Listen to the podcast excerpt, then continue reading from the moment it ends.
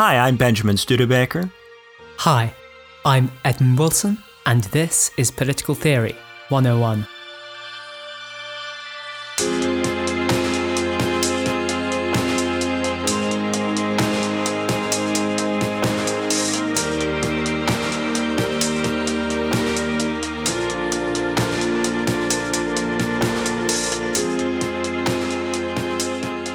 So today we're talking about Nietzsche and Arendt, and we're talking about Nietzsche and Arendt because both Nietzsche and Arendt are interested in what politics is if there is no good or truth or philosophical object to which politics might be oriented. So, in the past, we've talked about Plato and Aristotle. It's very clear that they want politics to be about the good and obtaining the good or making it possible for people to live the good life. But these theorists don't think there is such a thing, and therefore the way they conceptualize politics is very different. So, to start with Nietzsche, Nietzsche makes the argument that the concept of the good is really just a tool for enslaving uh, lower class minds, lesser beings. He makes a very sharp distinction between natural masters and slaves. And the masters are able to see that these values are just constructs and able to invent different conceptions of the good, different kinds of value systems, values that even go beyond good, that transcend the conceptual distinction between good and evil. The slaves, on the other hand, are not able to think about value in this way. They get entrapped in other people's values and become foot soldiers in other people's causes. And for Nietzsche, the distinction between master and slave is very naturalistic. There's a biological division between these masters and these slaves. In this way, Nietzsche is very much buying Aristotle's argument about there being natural masters and slaves, and of these being two distinct different types of people by nature, right? So Nietzsche argues that we need a world where the masters can flourish and express their genius and construct values, and also struggle with each other to impose with their will their values on the slaves and to force large numbers of slaves to adhere to their values. So for Nietzsche, it's in the nature of the master to construct values, and in the nature of the master to impose the values on the slaves, and in the nature of the master to contest with other masters in an agonistic, endless struggle over control of the slaves, right? And for Nietzsche, to make any kind of moral objection to this is A, to indicate that you're a slave who's unable to see that morality is just a web for controlling you. And uh, B, it's to ask the masters to do something which is in defiance of their nature, since it's their nature as masters to act in this way. He often refers to them as, as lions, right? And to say to the lion not to eat the sheep is to him ridiculous. So Uh, this is the it's a kind of disturbing theory. I, let's make no bones about that. And a lot of people object to it, and I think that there are good reasons to object to it, and they stem from. It's kind of horrible when you throw the good out. What tends to come out of it in terms of politics? If you look at Nietzsche's theory, it, it is very similar to Aristotle's, except where Aristotle has a commitment to the good and is therefore trying to build a state which enables his masters to live a good life because Nietzsche has dispensed entirely with that category. It just becomes about will to power. It just becomes about imposing one's will on other people in a contest with others who are trying to do the same. So it becomes very, very brutal and gritty. Now, Nietzsche makes the argument that the modern state, that Germany under Bismarck, is not creating space for these geniuses to struggle with each other over values. That instead, the German state and German political theory is enslaving the genius to the state. Right? So, under Bismarck, there's a Kulturkampf, an attempt to create a unified German national culture. For Nietzsche, this is preventing German geniuses from fully expressing themselves and from cultivating values that are, are new and different. It's squelching the dynamism that would otherwise be created by the German genius and subordinating the German genius's artistic brilliance to this national project. And so, especially toward the end of his life, Nietzsche begins arguing that there needs to be some kind of giant cataclysmic war to destroy the nation states so that you can have a return to something resembling Greek city states, small states that are not big enough for any one state to dominate everybody or to be uh, bigger than individual human beings.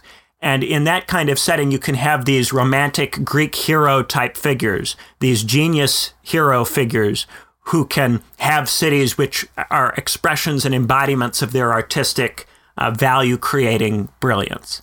That's the theory in a nutshell.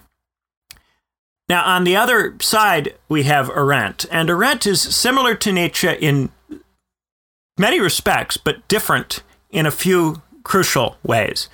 So, the main crucial difference is that Arendt does not observe the natural slave, natural master distinction. Arendt thinks that people are more or less equal by nature, but they end up with different opportunities to access the political depending on the extent to which they have overcome what she calls the social.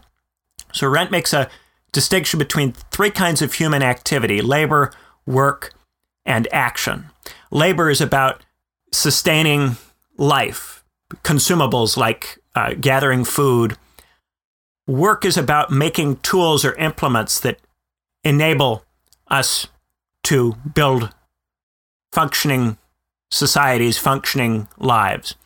Action for Arendt is about acting in concert with other people in a nonviolent, non coercive, egalitarian, intersubjective, pluralistic way, right?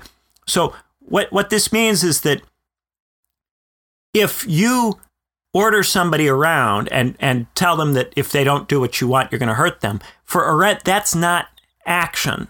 That's a kind of work. You're working on those people and treating them as an implement. So, for Arendt, if you have a, a kind of mental picture of, say, a pot and you're trying to make this pot in the way that you've imagined it ought to be made, right? You shape the clay, you mold the clay to make it align with your mental image of what the pot should be, right? That's a kind of work. You're making an object. Similarly, for Arendt, if you imagine an ideal society through philosophy or through some conception of the good, and you try to get real people to conform to that vision that's in your head, you're treating them like clay. You're trying to mold them into a pot rather than treating them as equals that you have a kind of intersubjective engagement with. And when you have an intersubjective engagement with equals, what you are building isn't going to be what's in your head. It's going to be this constantly evolving intersubjective thing that everybody contributes to in lots of different ways. Right? So, what begins in your head as soon as you express it and put it out there, other people take it and run with it. Other people play with it and contribute to it and negate aspects of it and contribute aspects to it. And it becomes something that is an irreducibly collective thing that belongs to everybody, right? So that's what Arendt is going for. Arendt wants people constantly in these discussions about what we should do together, how we should act in concert, right? But what Arendt shares with Nietzsche and with Aristotle is this idea that you have to be kind of liberated from physical necessities to be able to engage in a struggle over value, right? Now, Arendt takes that value struggle much less seriously than Aristotle does because Aristotle says that we are trying to find the good together. And because for Aristotle we're trying to find the good together, there's an anchor on this. There's something that it's always trying to get closer to. Because for Arendt, if we're trying to find the good together, we're trying to mold society into an idea, into something like a pot. Uh, she has to reject that. And that means that instead, the object of Arendt's theory is the action itself. It is the deliberation and discussion and the choices, the choice making, right? So for Nietzsche, the object is not the pursuit of the good, it's the creation of new values by genius individuals. For Arendt, the object is not the pursuit of the good, it's the creation of new decisions, new choices by people acting collectively in this intersubjective pluralist way, right? So for both Nietzsche and Arendt, the goal is to get emancipated from material conditions so that you can engage in a cultural idealistic competition among different ideas for Nietzsche, it's something geniuses do through violence. For Arendt, it's something that people do collectively in an intersubjective, nonviolent way, right? But in both cases, the emphasis is on the struggle over value itself rather than on any particular conception of value which might be pursued, or even a more generic notion of the good itself as something which is to some degree ineffable and which all conceptions fall short of. Right? So you, you end up, and people will go, well, okay, if you don't like the kind of theory that you get with Nietzsche, well, what if you instead go with a theory like Arendt's? If you go with a theory like Arendt's, you are getting this um, you're getting something which is still a struggle over value, but it's a struggle over value that doesn't have a lot of the troubling features that Nietzsche's has. It doesn't have this sharp distinction between masters and slaves. It doesn't have violence, right? Uh, now, you can raise the objection well, why not? If there's no distinction between good and bad, why not have violence? Uh, and it stems from a procedural difference between Arendt and Nietzsche, where Arendt thinks that if a decision is formed through talk, because people are not freely participating in it, you aren't getting action. And for Arendt, what we want is not to impose our will on others. It's to have this feeling of being together with other people working toward the same goal, a goal that we've come up with together through a mutually interrogative process. Right? So it avoids some of the more overtly troubling aspects of Nietzsche's theory. But there are some other issues with it. Uh, one is that it's still the case for Arendt that time that we spend engaged in this action must be time that is not spent on labor and work, on obtaining food, on building tools, right? So the more time you spend doing labor and work, the less time is available for action. And so there's this question of distribution of uh, action time, time that's available for action. Now, Arendt does not want politics to be about distributing time for action. She wants politics to be about action itself. And for Arendt, if politics becomes about distributing labor and work, politics becomes about what she calls the social rather than the political. And when politics is subordinated to the social, action becomes subordinated to labor and work. The object of politics becomes labor and work rather than action. Right? For this reason, she argues that we've got to observe a strict division between these things. And labor and work become part of the private sphere, and the realm of action becomes her public realm or public sphere. Now, this results in a critique of Marx because for Arendt, Marx, in trying to organize the social in such a way that everyone is uh, emancipated from exploitation, has turned politics into a means of negotiating endless disputes among classes over the distribution of labor and work. And she also accuses Marx of having a conception of human flourishing which is far too embedded in labor and work. Marx's idea that we do different kinds of work and we're not confined to a singular role, hunt in the evening, fish in the morning, speak philosophy at midday, etc., etc. For Arendt, these are not sufficiently collective activities. They're not action. And therefore, for Arendt, Marx doesn't properly understand what human life is about. So you get this, this sharp critique of Marx. And so then the question goes well, okay, if people are equal by nature, how are they going to be able to equally participate in the public realm without some means of distributing what's in the social realm to allow for that? And Arendt doesn't really give an answer to that question. We don't really get an explanation. And I think that a big part of that is for Arendt, the human condition is a condition in which access to the public realm is fleeting and scarce. So this means access to the kind of life that Arendt takes to be valuable is fleeting and scarce, and not something that can be provided for uh, in a thoroughgoingly robust way. That's not to say that the construction of a public realm isn't important to Arendt, but by Arendt's own acknowledgement, public realms are tend to not be very durable, tend to not last for very long. And again, the emphasis is on Greek city states. Greek city states have, for Arendt, a kind of public realm, but one which was only available to the citizens, which in, say, Athens were property owning men. Uh, that suggests that it's possible for a public realm to exist that doesn't include everybody, and that for Arendt, it's more important to create a public realm and to sustain it than to ensure that it includes everybody. And indeed, to try to make sure that it includes everybody risks the social invading the political and the political being subordinated to the social. That said, Arendt also critiqued capitalism and liberalism for making society all about the market and therefore all about labor and work. So for Arendt, both the liberals and the Marxists were guilty of this subordination of the political to the social.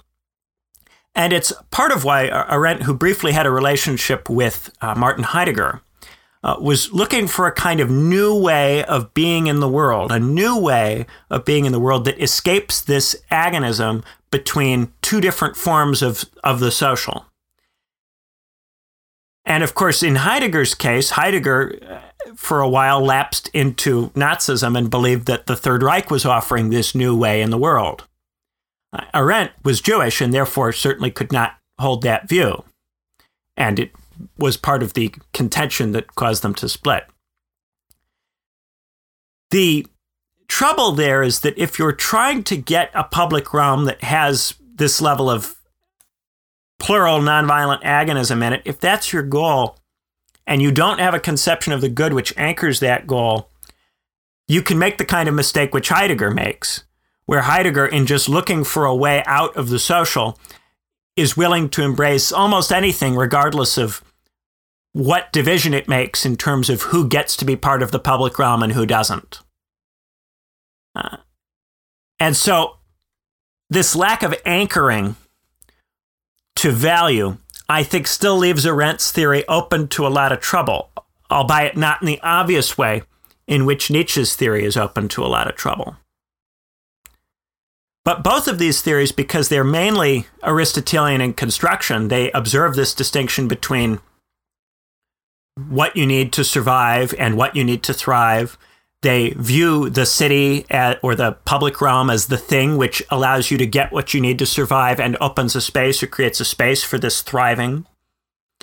Um, they're both inspired to a large degree by Athens, by Greek city states, and by the kind of agonism which goes on within and among Greek city states there's a lot of commonality there, but when you take the good out,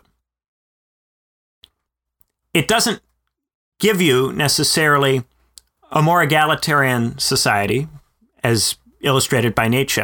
But even if the theorist maintains a commitment to some kind of egalitarianism, that egalitarianism does not necessarily have to be realized in any serious way because the struggling has become the object of the theory.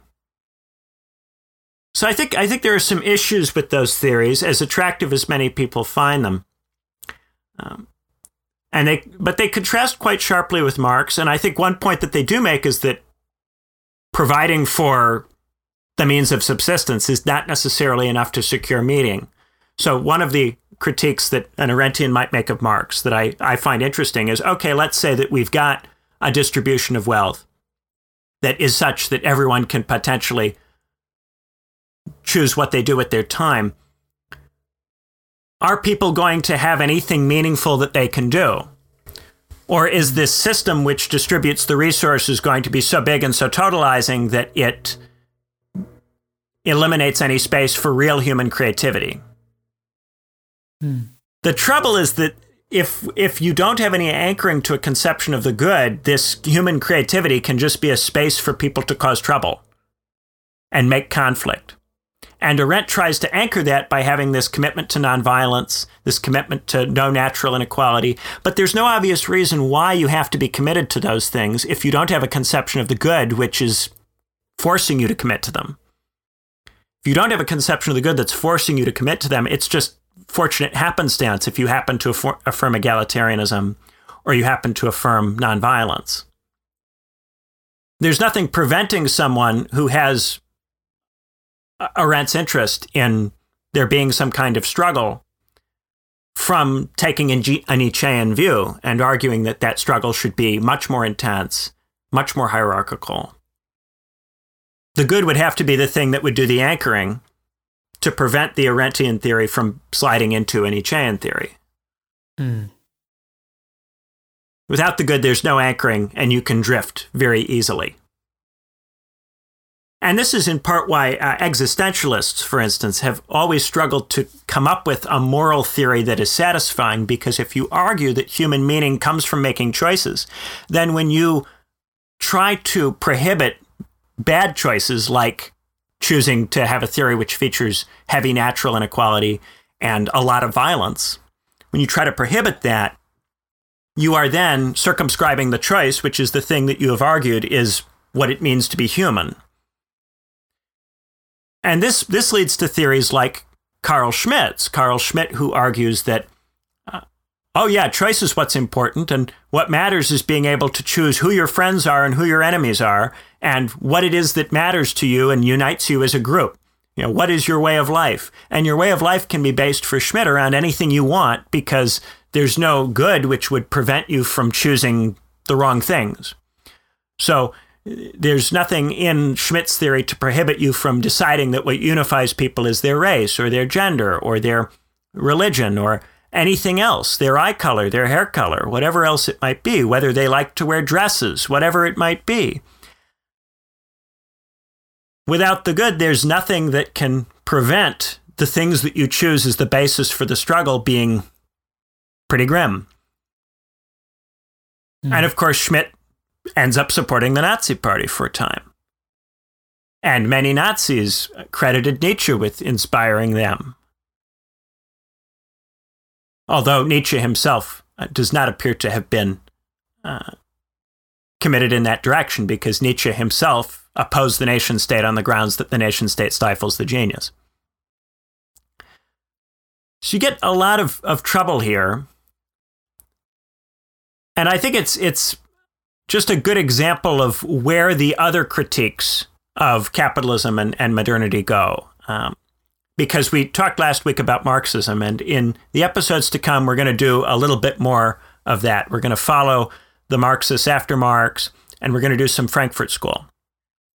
And when we talk about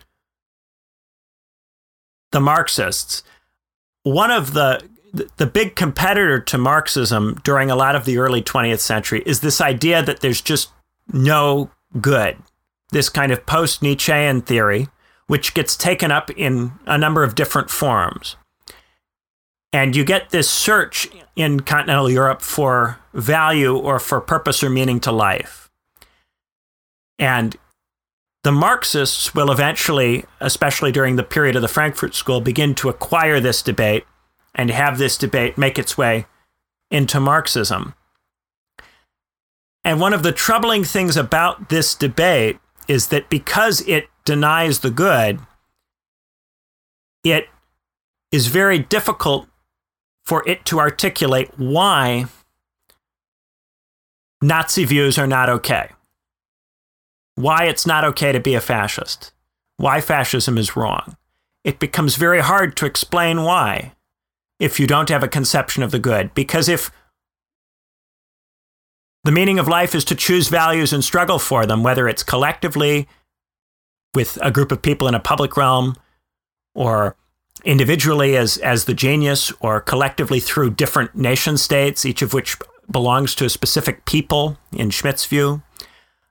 If that's what life is about, just struggling over values and it doesn't matter what the values are, then isn't that what fascism is. It's it's commitment to a value for seemingly arbitrary reasons, to unite people around that value, to define other people as outside that value, and to use that as the basis for pursuing political unity in a way which is indifferent to what's right, what's wrong, what's good, what's bad.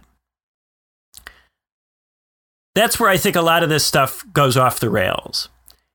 And Marxism ends up interacting with a lot of this stuff, and we'll get into some of the interactions with it. Uh, but we really start to lose the thread here. We start to lose anything which would, would keep us from doing really terrible things to each other. Instead of being a theory which gives us meaning, we, we start to develop theories which help explain why we can do terrible things to other people. Hmm. Because the good doesn't matter, and what matters is who's on your team, who's on your side. What Hmm. matters is what you will. Hmm. And so this is why, if we go back a little ways, when I talked about the collapse of Catholic hegemony in Europe, the collapse of the consensus, you know, this is why I talked about this as a potentially troubling thing. It's not because of any commitment to that Catholic hegemony. I'm not a Catholic. Uh, I'm not a Christian. It's because once in Western Europe, our conception of unity became bound up with that, as we started to take that apart, we started to have a hard time substantiating any conception of the good at all. Uh, once it became the case that the good was bound up with this very, very dogmatic particular thing, to doubt the dogma was to doubt the good itself. And it became impossible to articulate persuasively conceptions of the good which were freestanding of dogma. It became much too easy to deny the dogma and then to, on that basis, assert that there is no value at all apart from what human beings insist upon. And it hmm. was a slow, extended process where you know, first we we moved morality and politics into two separate camps. We erected this division between the two, right? And then we started arguing that morality is something people have to do in private, that it's not something for the state to be involved with. The state became amoral, right? Hmm. And what is the state associated with that is amoral? What's the amoral content? Well, it's it's the market. The state becomes associated with impersonal procedures rather than with substantive value. And substantive value is relegated to the private sphere and then it is done away with completely in Nietzsche. Nietzsche says that substantive value is is not real beyond our insistence upon it. And at that point, we're really in trouble Hmm. because now we have individuals asserting themselves and asserting whatever it is they want to assert without any concern for anything else. And Weber talks about this as immaturity. Weber talks about these immature people who are asserting their gods and demons without concern for the nation state, which has given them the opportunity to choose among values. And by choosing their values in a way which shows disregard for the survival of the state, they're undermining the state's ability to survive. Why are they doing that? They're immature, he said. But they got more immature as time went on. Instead of getting more mature, they got less mature. As they as these different values proliferated, people wanted the state to reflect them as individuals, right? And that's what you get with Nietzsche. Nietzsche goes, well, a nation state is too big to ever reflect one genius's vision. So we have to tear down the nation state and make little states which completely and fully embody and reflect the vision or viewpoint of one person, of one magnificent genius, right? And then that genius's vision can fight in the phalanx with other genius visions. You know, the fighting among the cities can can be the struggle among the visions for which one is the greatest, and winner takes all. You get this this just lack of of concern for people and it becomes all about these individualistic assertions now with arendt's theory that gets covered up a lot by this insistence on nonviolence and this insistence on intersubjectivity and this creation of this public realm but swept under the rug is all of these elements of the social right? Swept under the rug is all the labor and work that has to be done to sustain the public realm and these questions about who ought to do it. Questions about what the Greeks call economikos, household management, right? The economy and the household. So that means questions about division of labor in society, and it means questions of division of labor about the household. These things become non political questions, not something we can argue about, not something we can debate about. And to a large degree, what we get is you know, people who want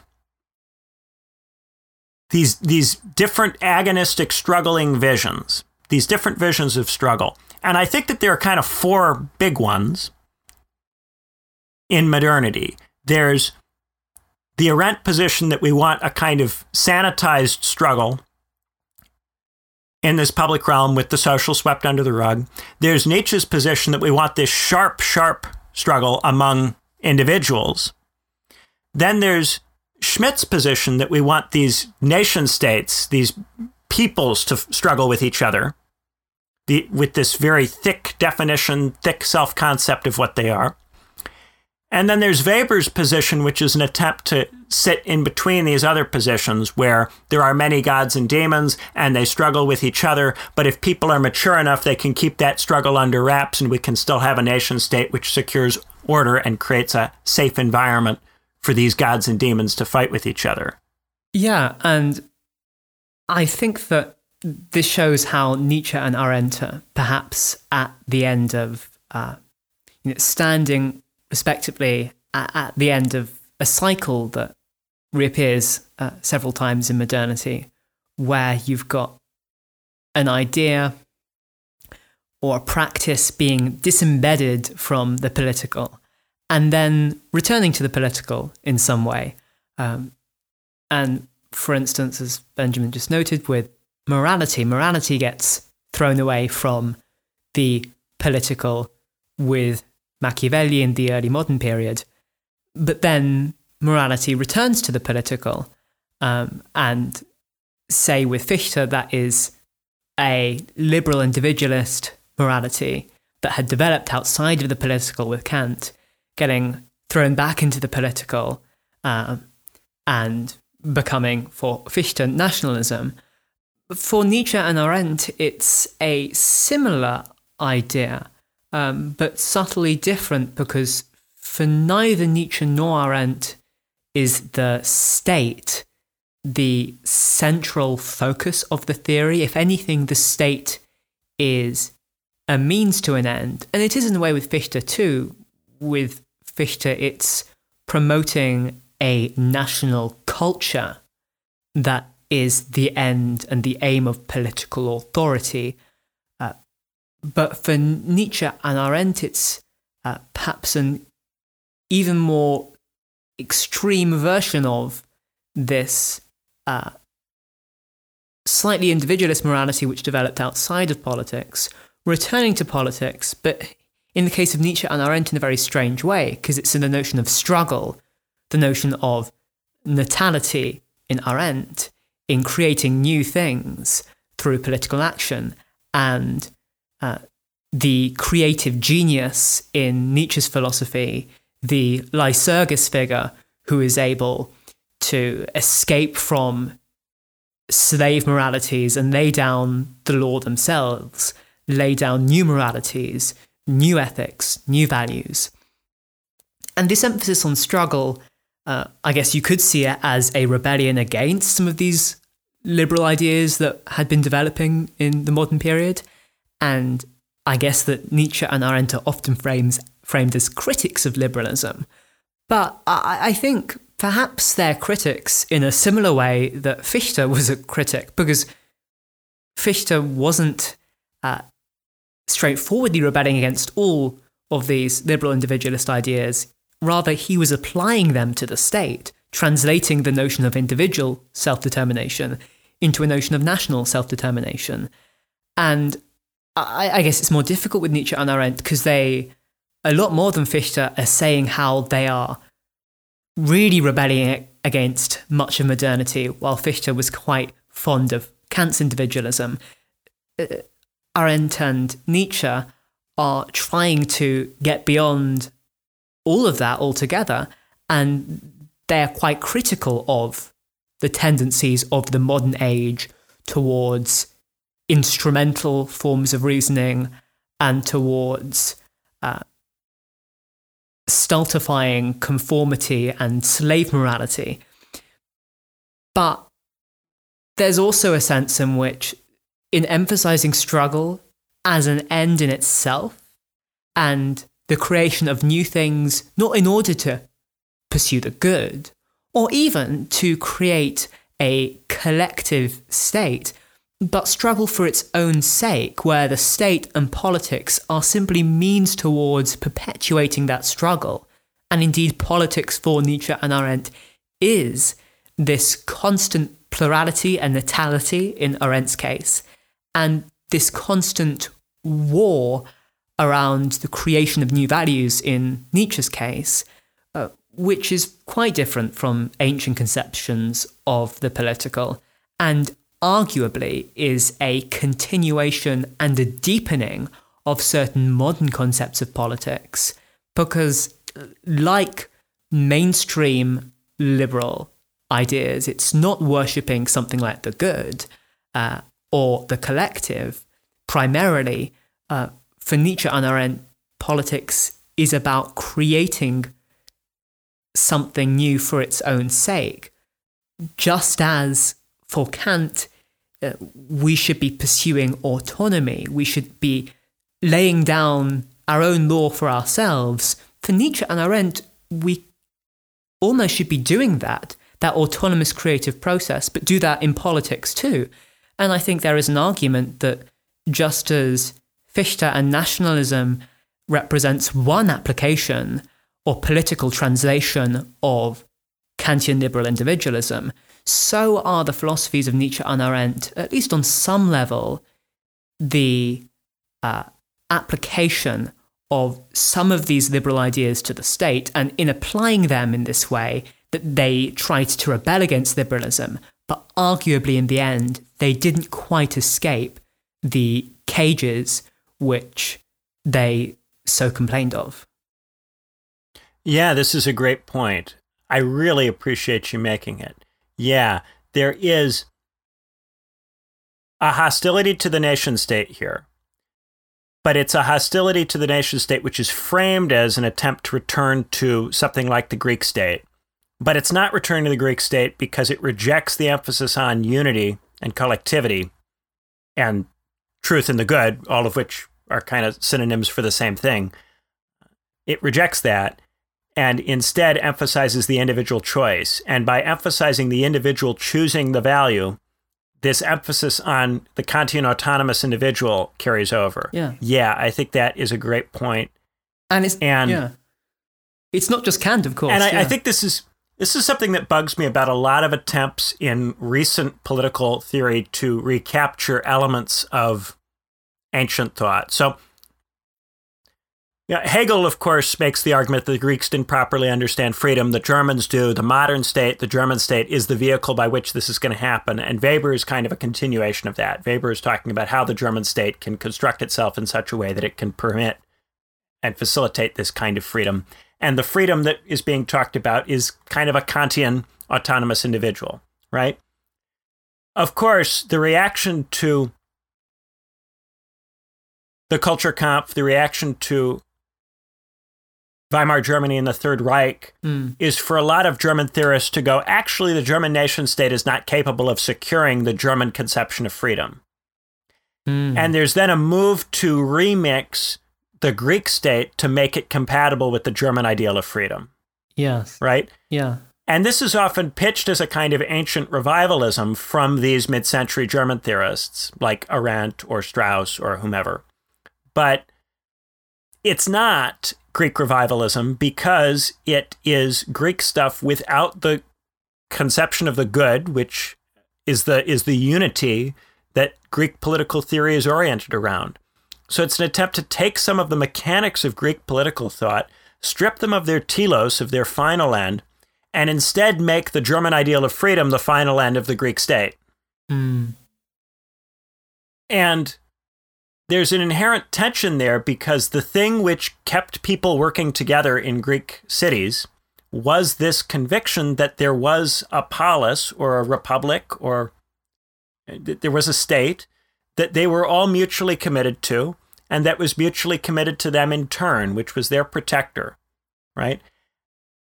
When you do away with connecting this deep unity in some way to the truth or to what's good, and instead frame the state as a place to struggle over things, rather than as a way we try to come together and unite toward a good, even if you try to pitch that as nonviolent and egalitarian and intersubjective, because that coming together no longer aims at the good, the basis for the unity of the state is not secure. Mm. Right? So, this is why Weber is constantly frustrated at the immaturity of the German citizen who keeps putting their own value ahead of the maintenance of the state. And the reason this can happen is that in Greek political theory, the maintenance of the state is intimately connected with the good in such yeah. a way that you cannot claim that you are doing good if what you are trying to do conflicts with the maintenance of the state. There's a very, very deep connection between the good and unity itself for the Greeks. Hmm. For the Germans, because they have done away with that connection, when they try to build a state which keeps people committed to the state, there's this contradiction between the commitment to the state and the commitment to the individual's values, which is resolved by Schmitt in a state which crushes other values, and it's resolved by Nietzsche and Arendt in the getting rid of the state, and instead the embrace of smaller polities where the individual human can feel more significant. It's interesting, though, that Nietzsche wants violence to achieve this, because violence can also, violence, of course, can break apart. It can destroy polities and tear them to pieces. But violence is also a mechanism in history whereby, as uh, the historical sociologist Charles Tilly put it, well, war makes a state and the state makes war. Violence can lead to state centralization. And Nietzsche admits this when he's talking about the um, the, the, the ways in which war can lead to a pyramidal structure in society. And he says that war supplies, uh, in the Greek state, he, he writes, war supplies the archetype of the state, the immediate separation and division of the chaotic masses into military castes, from which there arises the construction of a warlike society in the shape of a pyramid on the broadest possible base, a slave like bottom stratum. Yeah. yeah. And he worries about that there being too much emphasis on the production of military genius and not enough emphasis on other kinds of art- artistry. Yeah, yeah. And yet, to construct, to go back to the Greek city state, is to create a more violent agonistic struggle, which will tend to lead toward more military states and of course, it's the military competition among small states which eventually led to bigger states and eventually to the nation state as a much more ruthlessly efficient military machine than the city state. Mm. And that's why Nietzsche's theory is kind of silly because it, it's always, you're always, if you're going to have a military struggle, it's going to privilege more efficient military models, and that's eventually going to privilege larger empires and nation states. Mm. but I think that what Nietzsche does point out is that if you had some kind of of war which collapsed the existing empires and states that that would create another age of heroes and while that age of heroes would eventually come to an end in the form of some of these states dominating the others and succeeding in overcoming the others that would be another period of of genius so mm. the periods of history that we look at as dark periods when human living standards fell and people's lives got worse, like the Dark Ages or the Bronze Age collapse, for Nietzsche, these are moments of opportunity for the genius. Mm. Mm. And they're the periods of history where there's heroism and where the singular individual has the greatest potential to have an impact because yeah. of the collapse of other structures which would otherwise restrain. But he doesn't like what the singular individual builds. He doesn't like the the, the kind of peace. No, because the, the singular individual will eventually try to will the world into a reflection of their values in a way which cuts off the opportunity for the geniuses of the future. Right? Yeah. You know, kind of like how Machiavelli talks about the order of republics as being really, really glorious because the order of republics creates a schema which directs what everyone else does in the future. And in this way, the order of republics is able to dominate the lives of people generations later. Right? Mm. Nietzsche doesn't like that because that prevents the geniuses of the future from achieving the same excellence as the order of the republic. Mm. So there's this constant desire to tear down and make new in Nietzsche. Yes, but but even then, and I, I'm not sure the degree to which Nietzsche means this as a critique of what happens in modern war fighting, or whether he means this as a way of saying uh, that to some degree it's always inevitable that some people will be slaves and others masters, and because he accepts this uh, version of the Aristotelian master slave uh, division, that perhaps he means a bit of the latter. That Nietzsche says, after he acknowledges the role of military genius, uh, that every man with his whole activity is only dignified to the extent that he is a tool of genius, consciously or unconsciously whereupon we immediately deduce the ethical conclusion that man as such, absolute man, possesses neither dignity nor rights nor duties. Only as a completely determined being, serving unconscious purpose, can man excuse his existence. So Nietzsche's saying here that even if you do have a military genius, then other people just become a means towards that genius. Um, and so, it, in a way, the repression of a slave morality is very limited for Nietzsche, um, and it's not. It, it's certainly not a, a, universal thing where everybody becomes a military genius. No, only some people can become military geniuses because that's the only way to run wars efficiently. And insofar as everybody could become a military genius, surely that would be for a very brief period of time. Because immediately after you have a a hobby. Oh, yeah, it is. It's definitely not everybody. Yeah. It's only the natural masters for nature right. who are able to do that. Right. The the geniuses. Yeah. Yeah. Yeah. But yeah. They're they're that constant emphasis on there needing to be more space for genius means that you can never have an order that is too well developed or too secure. Yes. A well developed, secure order is a threat to the Nietzschean ideal. Yes. So there's always a, a kind of some people frame him as as anti political for this reason that there's an anti political streak in Nietzsche, because for him, politics is a means to artistry and genius.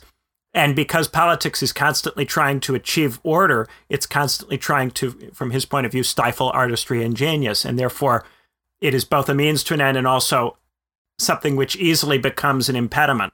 Mm.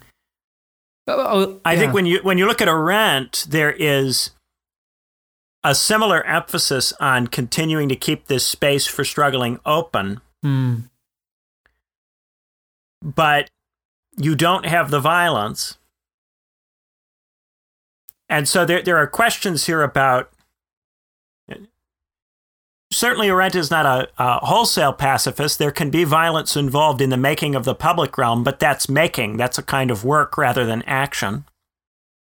Mm. Yeah, yeah, Violence, as long as it's excluded from the public realm, is potentially permissible in the theory. So there can be violence in labor relations or work relations. Yes, yes. Yeah.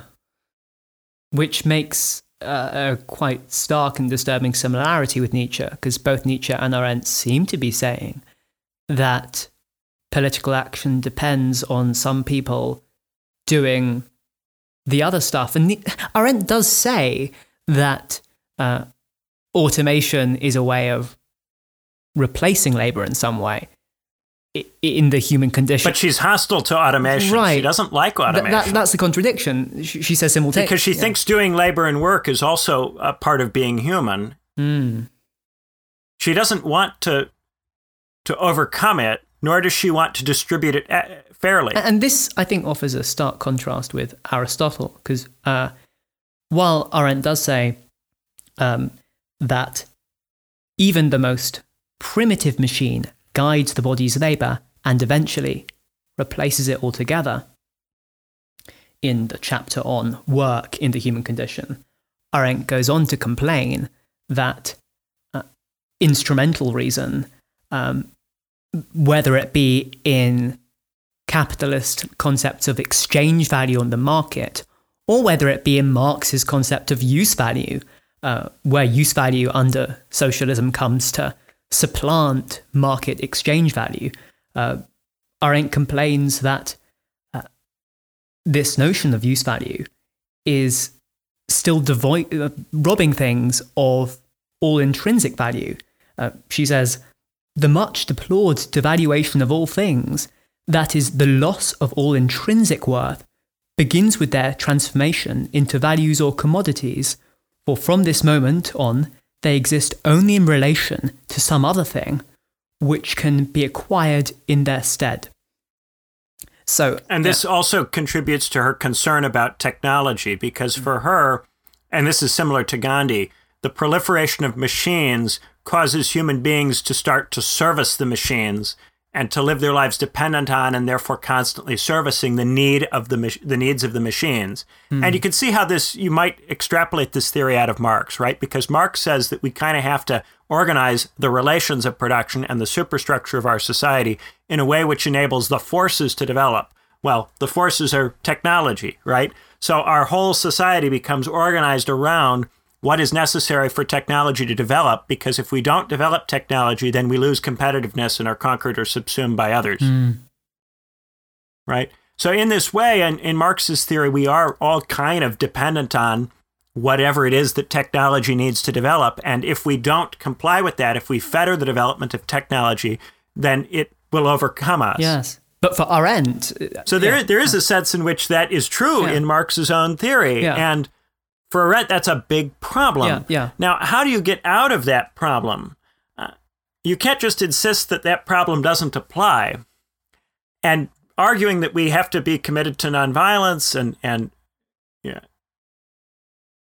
it's still going to be the case that if you don't pay attention to technological development, if you don't organize a society around these things, it's going to be hard to maintain that public realm. Hmm. So you end up having a lot of space for various kinds of work. You would have to, otherwise, how could you have the public realm? And that would include the work of developing the technology so that you can develop the ability to defend the public realm from those who would attempt to get rid of it. Mm. So the, there ends up being a lot of violence that still surely must occur here because you have to use violence to defend the public realm from outside forces, outside factors. You have to use violence to ensure that the labor and work is complete, which enables the public realm. So there's got to be violence internally within the, the society and violence externally. But the people who like Arendt always like to focus on the role violence plays within the political for her. Mm. And this leaves out all of the work that has to be done, that Arendt acknowledges has to be done mm. to create that public realm, and which is so heavily downplayed in this theory that it feels a lot gentler than Nietzsche's theory, but it's not that much gentler. Right, right. It's not. Yeah. A Greek city can have internally rules that say that you don't kill each other and that you, you know, make decisions democratically. For Nietzsche, that's fine. For Nietzsche, you can have a genius who has this vision for how the city will work that is relatively peaceful internally among the citizen class. That doesn't conflict with Nietzsche's theory. What Nietzsche emphasizes is that those cities then have to compete with each other, those geniuses then have to compete with each other, and that the non geniuses have to be subordinated. Uh, in Arendt's theory, the people who are doing the labor and the work are subordinated, and presumably each public realm will have some level of contestation over what's needed to do labor and work, over resources and capital, with other public realms. And that will just be part of the work of maintaining the public realm. So mm. there's a way you can frame this where Nietzsche's theory and Arendt's theory look very similar, but are different ways of describing more or less the same condition. Yeah. Which is a scenario where you have lots of small city states, lots of small public realms in agonistic contest with each other. Arendt just gives us a lot more than Nietzsche does on how she thinks that public realm ought to operate internally in the kind of city that she would build. Mm we get a clearer picture of what Arendt thinks politics should work, uh, how, how she thinks it should work. Nietzsche doesn't give us that because Nietzsche does not want to constrain the genius of his followers. And he thinks that if his followers implement a, a, form of city based on something that he tells them, some kind of plan he gives them, that they are then slaves to his vision rather mm. than cultivating their own vision. Mm. So Nietzsche will not say, oh, the public realm or the city should work this way or that way. He wants a struggle among lots of different cities. Mm. Arendt's struggle is not as total as that because she does make recommendations for how the public realm should operate, mm. which are supposed to apply in all public realms. Mm. And in that way, Arendt tries to constrain to some degree the options available to people forming public realms. But I think part of why she does that is because Arendt sees the public realm as something which everybody comes together to form, and therefore her contribution to its formation is just one contribution which other people can intersubjectively engage with. Whereas for Nietzsche, it's geniuses who construct cities, it's geniuses who construct states, and therefore, if he gives a vision, that vision will chain people and prevent people from reaching their potential. Hmm. Arendt sees what she's doing as just another discursive contribution. Now, if you're trying to criticize Arendt, you could frame this proposal as itself a philosophical project, which is committed to a conception of what is a good public realm. Mm. But of course, Arendt is trying to deny that that's what she's doing. But from Nietzsche's point of view, that would there would be an implicit theory of the good in Arendt's work, mm. which causes her to stipulate that the public realm should be nonviolent that there ought to be plurality, natality, and so on. Nietzsche could accuse Arendt of being inconsistent there. But for Arendt's part, Arendt would say that what she's describing is what's necessary to have actual dynamism that doesn't just reproduce empires and nation states under dominant military geniuses. Yeah, yeah. And yet, in practice, the needs of war, the needs of, of making the public realm, still tend to take precedence in historical Greek city states. And that's in part why no one has created a, a state which Arendtians would recognize as an appropriate, good, solid public realm. Hmm. Or if they have created it, it's only been briefly and not for a lasting period, because eventually the demands of war, which in, mean also the demands of technology, the demands of the economy, these things which you have to pay attention to so that your state can compete with other states and not be eliminated.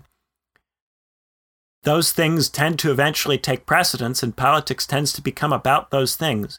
Hmm. In a way, by trying to, to build a state out of the human condition, Arendt also built a state which had remarkably little to do with the human condition. Hmm. In trying to box the social out and box out war and box out the economy, Arendt described a public realm that is really a, a, a, public realm that could only exist in a very different kind of society, one with fundamentally different competitive constraints. Yes, yes. And yet she doesn't support the technology which might lead to a, a scenario where maybe you could start to talk about that kind of public realm as making a certain amount of sense.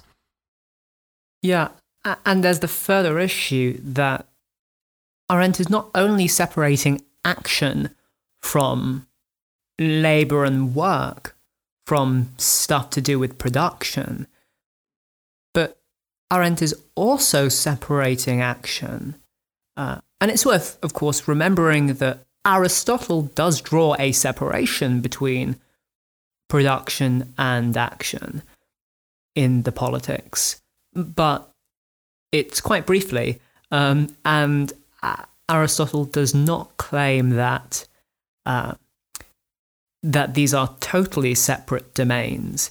It, it seems at times as though production is just something that uh, might have use values, but also might have other values too. Might have exchange values, for instance. Or well, yeah. to, to, to clarify that a little bit, in, in Aristotle's case, there is uh, tools. There are tools that are instrumentally used. Yeah. So a slave acts, but acts in an instrumental way based on the direction of the master. And action for Aristotle is something that a free citizen does rather mm. than someone who is owned or, or who is an instrument of someone else. Yes, yes. Hmm. And I guess action, Aristotle would say, isn't something that's totally divorced from the needs of production because Aristotle says that the state might uh, persist for the sake of living a good life, but it initially comes in the, into being for the sake of maintaining life, for the sake of uh, keeping citizens alive and satisfying whatever material demands that they can legitimately make on the state. And so right, Aristotle recognizes that the state has always got to make sure that the state secures its own survival. The state has got to not be conquered by other states. It's got to provide for food and, and the essentials of life. Mm. And if it doesn't do that, then it can't achieve the higher values. Uh, mm. And that's that's the thing for for Aristotle. There is this sharp distinction between vulgar and virtuous, and so the citizen through action can choose to act in a vulgar or virtuous way. And the vulgar virtuous distinction sounds a lot like Arendt. You know, the vulgar is to do with money or status. It's to do with things which you might think of as more instrumental. Mm. Uh, but interestingly, Arendt treats status as an aim which we pursue in politics. Because Arendt doesn't have a conception of the good, instead of saying that you know it's vulgar or virtue, uh, Arendt makes politics about pursuing glory and reputation yes. to a very large degree. Yes, yes, yeah. Yeah. Because she doesn't have a conception of the good to make it about, she treats recognition and status as what we are trying to get out of our participation right. in the public realm. Yeah. And in this way, Arendt's theory, if we go back to the you know, Plato's myth of the metals, where you have uh, in our lexicon iron as survival, bronze as luxury, uh, uh, silver as reputation, status, and gold as the good. Arendt's theory is very, very silver very silver because it's very much about getting other people to view what you've done as, as glorious and impressive. Yet the speech act, the performance by the performer, is about getting the audience to receive them well and to take what they've said or contributed to the public realm up and incorporate it into the collective action. Hmm. Uh, that that's a very silver. It's a very silver theory. Yeah, yeah, and I think part of that is because Arendt is not only trying to divorce action from its productive base, but uh, and saying therefore that action shouldn't be managing production at all, whereas Aristotle is perfectly fine with politics being about managing uh, class divisions and the material demands that classes make. Indeed, that is much of what Aristotle's politics is. And Arendt does note in, uh, in one of the footnotes in The Human Condition that Plato and Aristotle are, in some senses, the first materialists um, in history, anticipating Marxist materialism because they acknowledge that you have to satisfy the different needs which people make in the state. But Arendt isn't only doing that. Uh, after separating action from production, Arendt also draws this separation between action and contemplation. So we mentioned this division between uh, labor, work, and action. That is all part of what Arendt calls the the vita activa, which is separate from the vita contemplativa, the life of contemplation, um, where she draws a further division between uh, thinking, willing, and judging, uh, the significance of which is not too large for our present discussion. But the point is that Arendt into separating action from contemplation and saying that uh, trying to do politics in the Platonic way in pursuit of the good, or perhaps even in a standard Aristotelian way of pursuing what is good for the polis or for the soul or for what our reason tells us to do. And this, for Arendt, isn't politics. Politics is action, which is something that is separate from both production and contemplation. It's this free floating sphere, um, politics separate from both the body and the soul, somehow in between, and therefore losing either a sound economic or philosophic grounding. And of course, what's left are these needs which seem intermediary between body and soul, like recognition um, and aesthetic value. Um, Yeah. Yeah, and th- that's why I've always found that Arendt is attractive to a very specific kind of person who likes the silver and wants to keep out both the gold and the iron and bronze. It's a very specific kind of person who values speech acts for themselves in an intrinsic way and has that as their not just something that they value among other things, but as so core and so primary that they want to say that all of that other stuff should be kept out of politics so that politics can be a pure space for glorious speech making. Mm. Uh, yeah, and I, I think you're quite right to point out this distinction between contemplation and action for Arendt. And it gets back to what I was saying earlier in the episode about pots, right?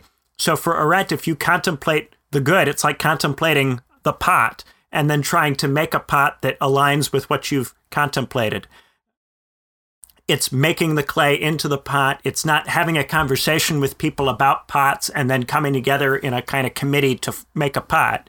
It's you've got a, a contemplated idea in your head and you are then trying to realize it. And similarly with the good, she, she thinks that that's how people try to apply the good to politics and that therefore that threatens fundamentally the kind of intersubjective plurality she wants to create and accuses Plato in particular of this. Um, but I think that Plato, if I may defend Plato for a minute, I think that Plato had a lot of attention, paid a lot of attention to the fact that different people in the city care about different things. And that all of those four metals are important to different people to different degrees in different ways.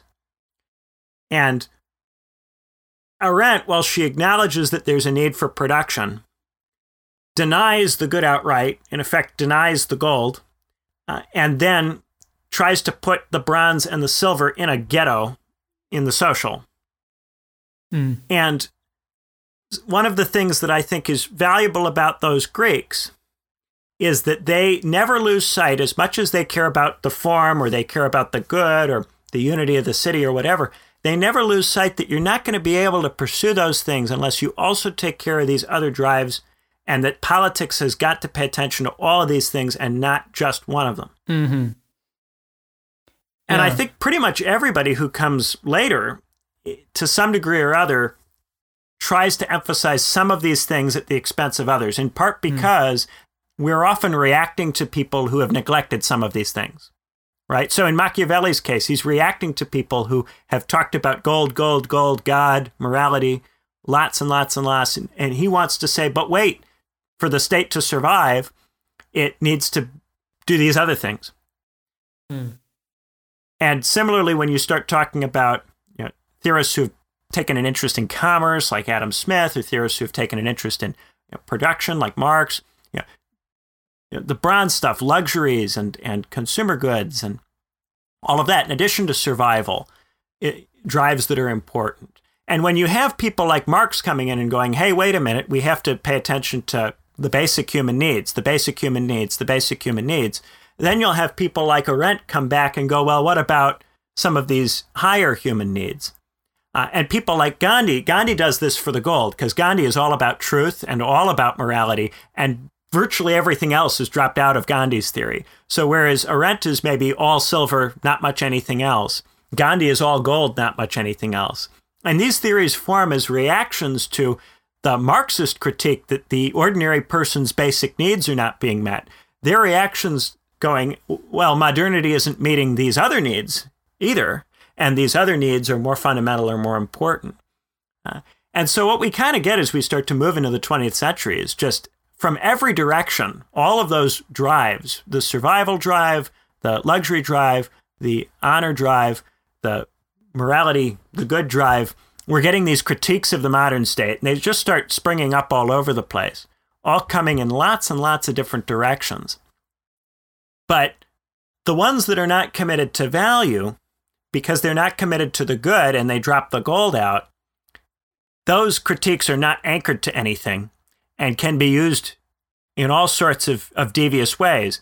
Now, if you take some of the things that Arendt is saying and you attach them to a theory which does include some account of the good, uh, if you then you could start to maybe use the theory a little bit more productively.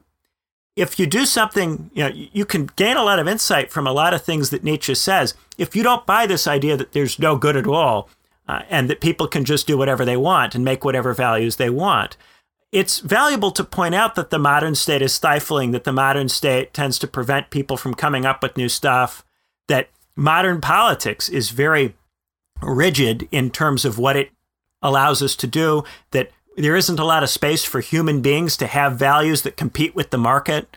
These are valuable insights. But if you have these insights aligned with this idea that there's no good and that there's nothing that we should all be trying to do, well, it begs the question, you know, why care about it? Why, why does it matter that we have a state that's heavily instrumentalized around the market? Uh, if there's no good, if there's no right or wrong or better or worse way for people to live, uh, who cares? Uh, and what what stops people from satisfying the human desire for something different, for dynamism and natality, by proposing horrible stuff like the Nazi regime? And to a large degree, the appeal of the Nazi regime, in addition to being rooted in all of the different needs which the Weimar Republic was not meeting consistently for ordinary people in Germany. Uh, there's also a lot of just a desire for something different, a desire for something that uh, asserts something else, that something else matters apart from what we usually talk about.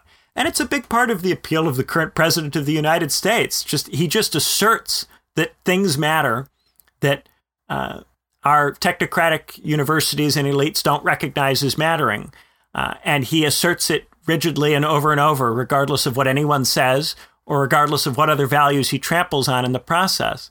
Uh, and if you're just tired of market values and you're tired of liberalism and you're tired of your various needs not being met, uh, then why not embrace anything that's different? And the answer is because some of this stuff is not good, some of this stuff leads in bad directions. But if you don't have a conception of the good, then you have no defense against any of that. Mm.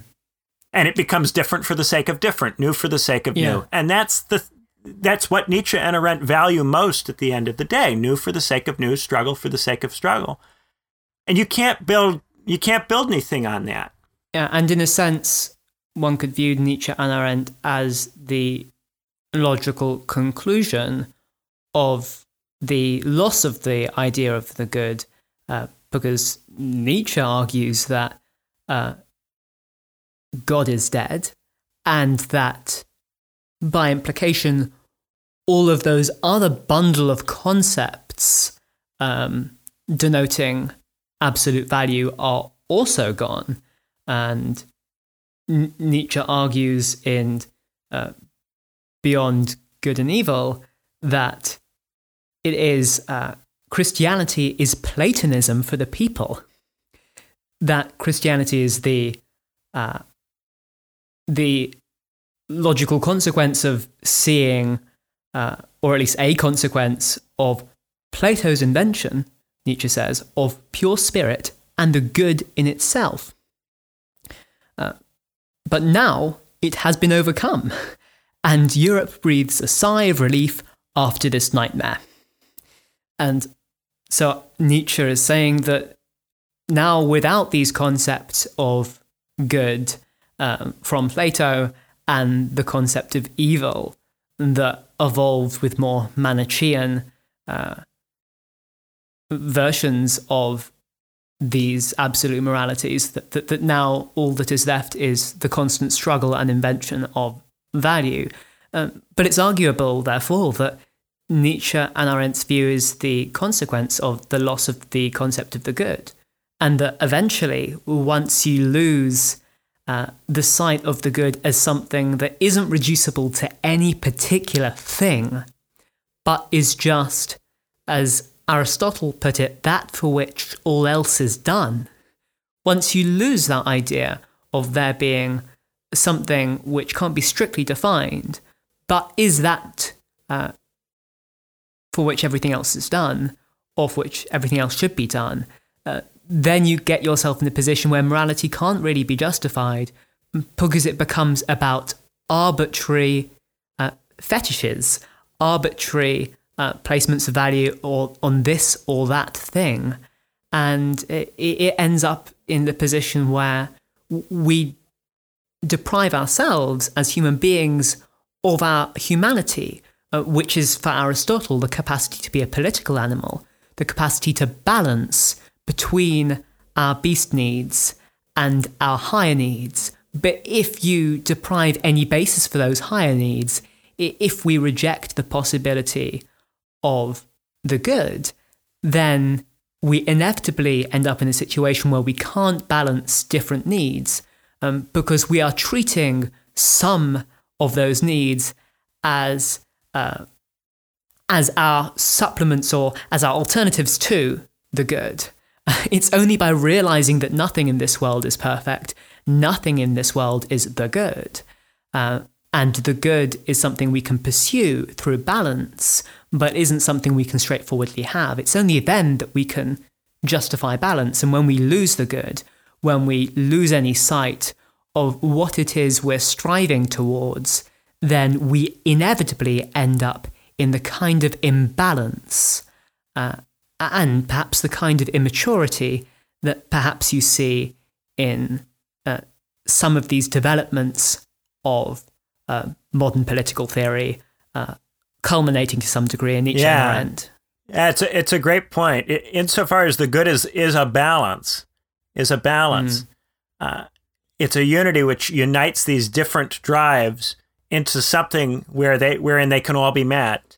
And when you drop the good, you end up having to pick one of these drives as the thing that you are going to prioritize as a substitute for the good, and that involves creating an imbalance.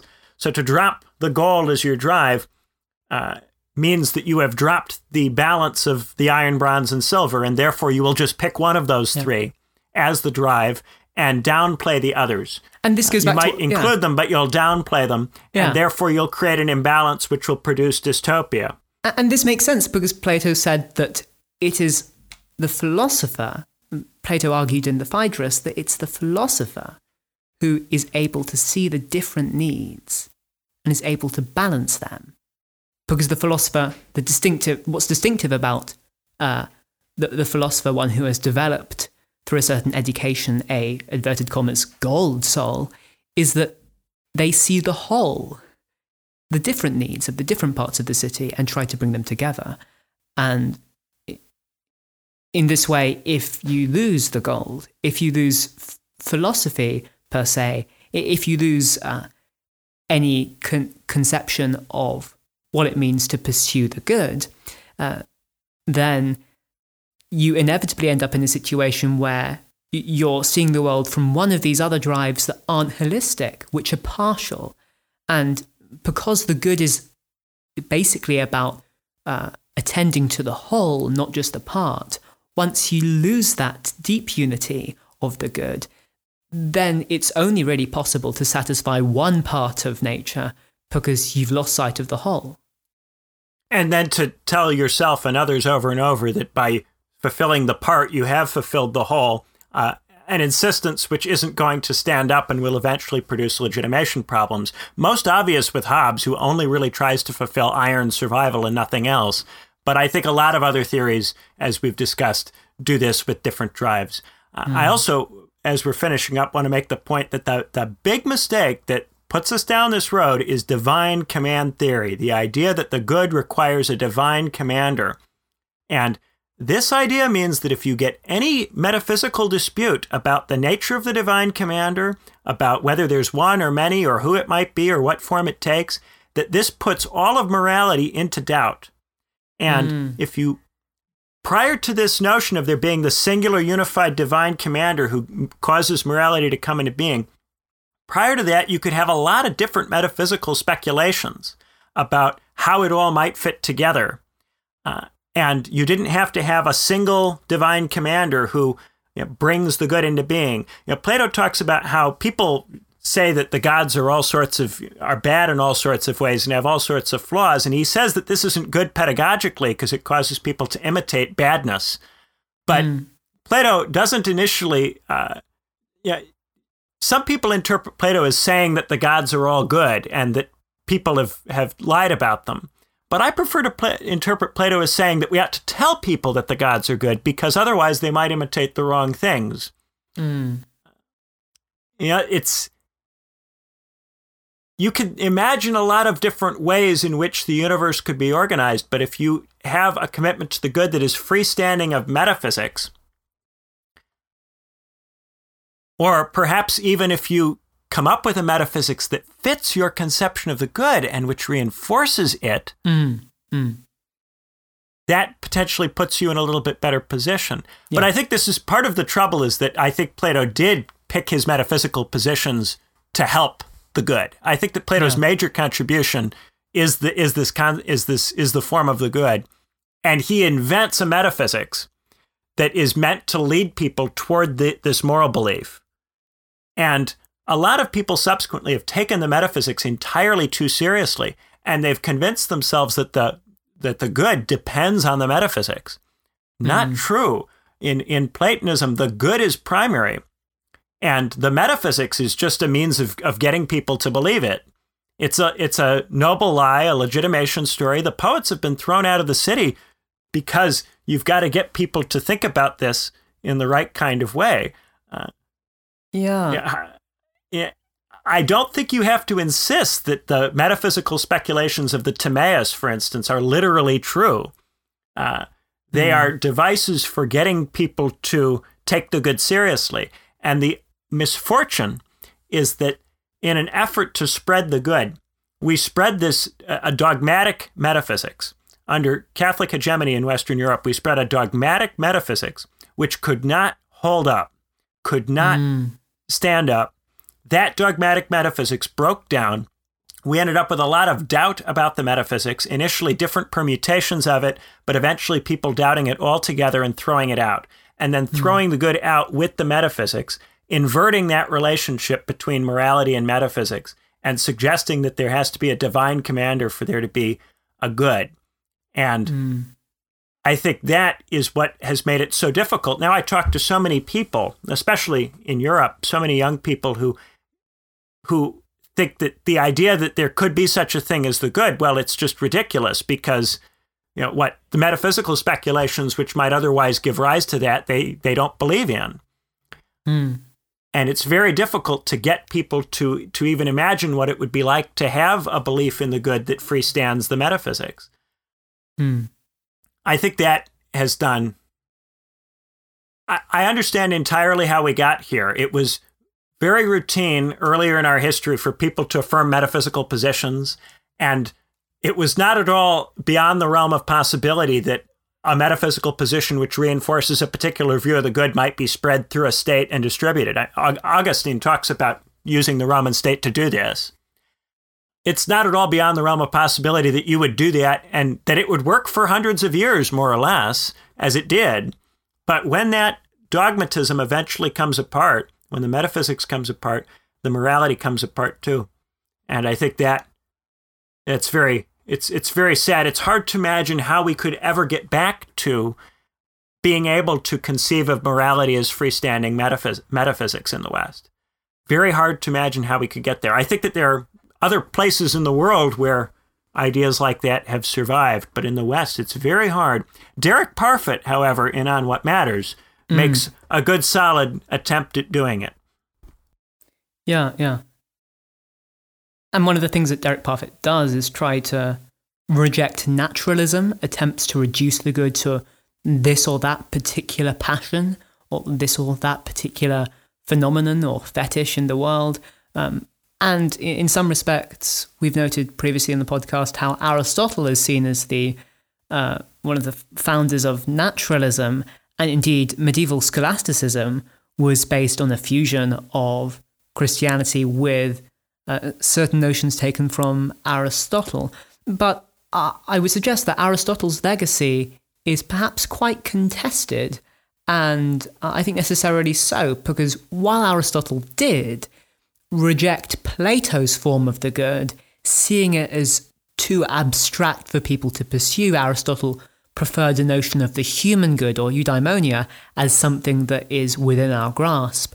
At the same time, I think that there is something in Aristotle that really distinguishes um, him from what comes after, because Aristotle does say at one point how the good is just, or, or the human good is just that for which everything else is done. And couldn't you define the form of the good in this way too? And indeed, the doctrine of the mean, the notion that uh, the good life is about balancing um, between extremes, that seems to only be possible so long as we're not reducing the good to any particular natural fact. So I think there is an extent to which Aristotle is in the shadow of Plato's notion of the forms, and even if he may say that he's rejecting the form of the good, strictly speaking, I think there are a lot of elements of Aristotle that show how uh, the philosophy of Aristotle and Plato is a lot more compatible than perhaps uh, Aristotle thought. And indeed, he begins the politics with this just wonderful uh, paragraph Every state is a community of some kind, and every community is established with a view to some good. For everyone always acts in order to obtain that which they think good. But if all communities aim at some good, the state or political community, which is the highest of all and which abra- embraces all the rest, aims at good in a greater degree than any other, and at the highest good. Mm. Yes, well, as the listener knows, all of Aristotle's best ideas are compatible with Platonism, and all of his worst ideas are not. Yes. all right. I think I think we should wrap up for today. We're approaching an hour and a half. You got mm. anything else? No, I think we've covered the bases. All right. So, uh, that wraps us up for today. As I mentioned earlier in the episode, we're going to do Marxism after Marx next. We're going to move forward into Bernstein, Lukács. We're going to have a little bit of fun. Uh, that'll be the next episode. And mm-hmm. of course, if you want to support us, you can support us on patreon.com slash political theory 101, all lowercase, no space. Thank you guys so much for listening and have a pleasant rest of the day. Bye bye. Thanks, everyone. Bye.